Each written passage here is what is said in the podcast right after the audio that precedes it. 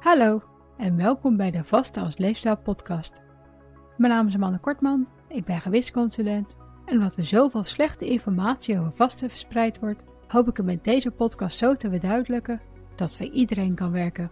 Je vast wanneer je langer dan 12 uur niks neemt wat vaste stopt, dus is makkelijker dan je denkt.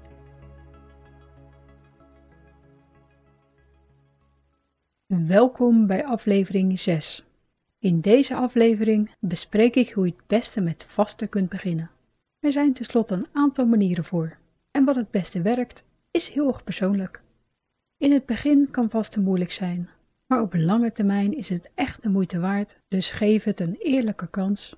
En in toekomstige afleveringen zal ik dan ook meer tips over het vasten zelf delen. In deze aflevering bespreek ik dan ook alleen hoe je je vasturen kunt opbouwen. Voordat ik de manieren vertel, wil ik nog wel even benadrukken dat velen al heel veel baat hebben bij het 14-10 zonder tussendoortjes. Wat je schema wordt, ligt aan je doel en langer dan 14 uur per dag vasten is vooral belangrijk voor iedereen die wil afvallen en iedereen die net als mij met gezondheidsproblemen zit. De eerste manier om te starten met vasten is het simpels, maar duurt het langst. Hierbij start je als eerste met het 12-12 en eet je uiteindelijk alleen drie hoofdmaaltijden in maximaal 12 uur en vast je minimaal 12 uur. Je kan hiervoor de tussendoortjes stapsgewijs afbouwen door bijvoorbeeld de eerste week na het avondeten niks meer te nemen. De week erop sla je ochtendtussendoortje over en zodra je daaraan gewend bent, ook je middagtussendoortje. Om de overgang naar het echte vasten makkelijker te maken, is het een goed idee om je ontbijt en lunch in het begin koolhydraatarm te maken. Zo went je lichaam alvast aan het minder binnenkrijgen van de snellere energie die het koolhydraten haalt en ga je later makkelijker in ketose. Je avondeten mag natuurlijk ook, maar velen merken dat ze beter slapen als ze s'avonds iets meer koolhydraten eten. Ook voelt het dan minder als een dieet.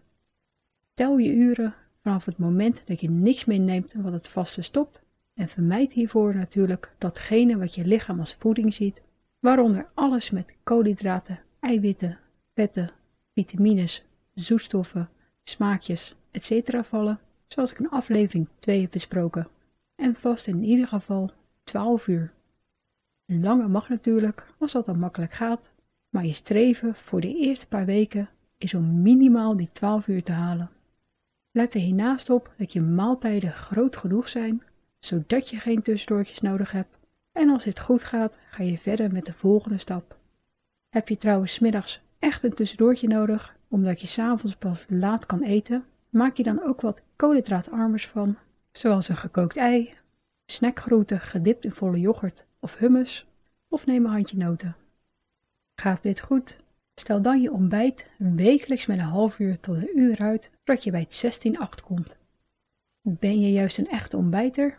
Vervroeg dan stapje voor stapje je avondeten. Ook hier mag het natuurlijk weer langer gaan dan je streven voor die week, maar ga er in ieder geval niet onder zitten. Gaat dit ook goed en vast je dagelijks minimaal 16 uur, dan sla je je ontbijt of avondeten na een succesvolle week helemaal over. Als je alleen voor de gezondheidsvoordelen vast, kan je natuurlijk drie maaltijden aanhouden, vooral als je al een gezond gewicht hebt.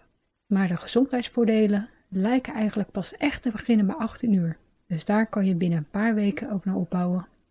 Als je twee tot drie keer per week intensief sport, kan het 16-8 trouwens wel al voldoende zijn om af te vallen, of voor de gezondheidsvoordelen, doordat je door het sporten iedereen ketose gaat. Of je houdt het op je sportdagen bij het 16-8 en vast op de overige dagen 18 uur. Zodra je door de gewenningsfase heen bent en 18 uur vasten echt goed gaat, kan je altijd nog kijken of je ook af en toe tot de 20 uur gaat. Heel veel langer vasten zou ik dagelijks niet doen, want het blijft natuurlijk belangrijk om ook goed en voldoende te eten, zodat je niet in de spaarstand gaat en je alles binnenkrijgt wat je nodig hebt. Het kan een paar maanden duren voordat vasten moeiteloos gaat en een gewoonte geworden is, dus loop niet te hard van stapel, maar geef het ook niet te snel op. Geef vasten een goede kans en doe minimaal een half jaar op de manier die ik aanraad. En negeer iedereen die zegt dat je van alles en nog wat kan nemen tijdens het vasten. Geef je lichaam rust En vergeet niet dat voor sommigen zwarte koffie en echte thee al te veel zijn tijdens hun vasttijd en het alleen bij water moeten houden om de vastvoordelen te krijgen. Een snellere manier om te gaan vasten is door direct met het 16-8 te starten en vanaf dag 1 je ontbijt of avondeten over te slaan. Deze tweede manier gaat bij de een super makkelijk en bij de ander is het echt 1 of 2 weken afzien. Hierna kan je ook je vasttijd altijd nog verlengen, maar dit is natuurlijk weer afhankelijk van je doel. Ben je een echte diehard, dan is deze derde manier misschien wel wat voor je. Hierbij start je met een lichte ADF, die ik in aflevering 3 heb besproken, en vast je gelijk 1 à 2 volledige dagen per week. Je kan ook voor lichte MADF gaan, waarbij je op je vastdagen een minimaaltijd van maximaal 500 calorieën neemt als avondmaaltijd. Voor de rest neem die dag niets wat het vaste stopt.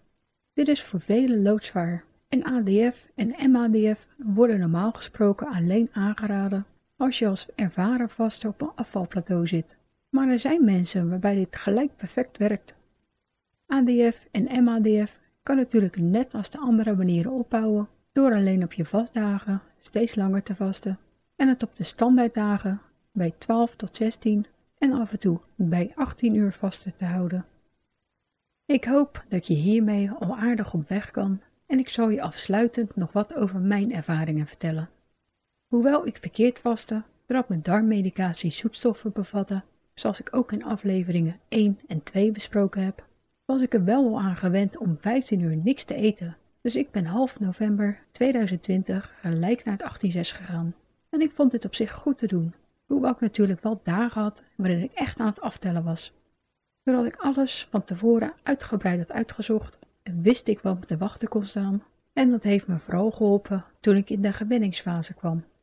Verder moest ik echt zoeken naar hoeveel ik nodig had tijdens mijn eettijd en dan vooral hoe ik van tevoren kon inschatten hoe groot ik mijn maaltijden zou maken. Niks is irritanter dan binnen een uur weer honger hebben, maar propvol zitten is natuurlijk ook niks. Hoeveel ik per dag nodig heb, wisselt nog steeds. Maar ik voel het nu een stuk beter, waardoor ik het makkelijker kan inschatten. Dit is deels afhankelijk van mijn maaltijden de dag ervoor, maar ook van mijn menstruatiecyclus, hoe goed ik geslapen heb, of ik de dag ervoor alcohol heb gedronken of iets suikerrijks heb gegeten. En op sommige dagen heb ik zonder duidelijke reden meer of juist minder honger. Ik ga dus gewoon op mijn gevoel af en dat leren de meesten wel binnen een paar weken of maanden. In aflevering 7 geef ik tips zodat je het vaste goed vol kunt houden, want vooral de eerste maanden kunnen een echte uitdaging zijn.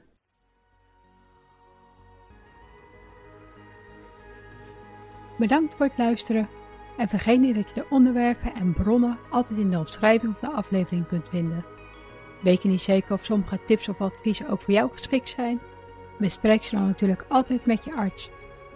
Heb je nog vragen of opmerkingen? Of heb je behoefte aan persoonlijke begeleiding? Kijk dan op valerien.nl voor meer informatie.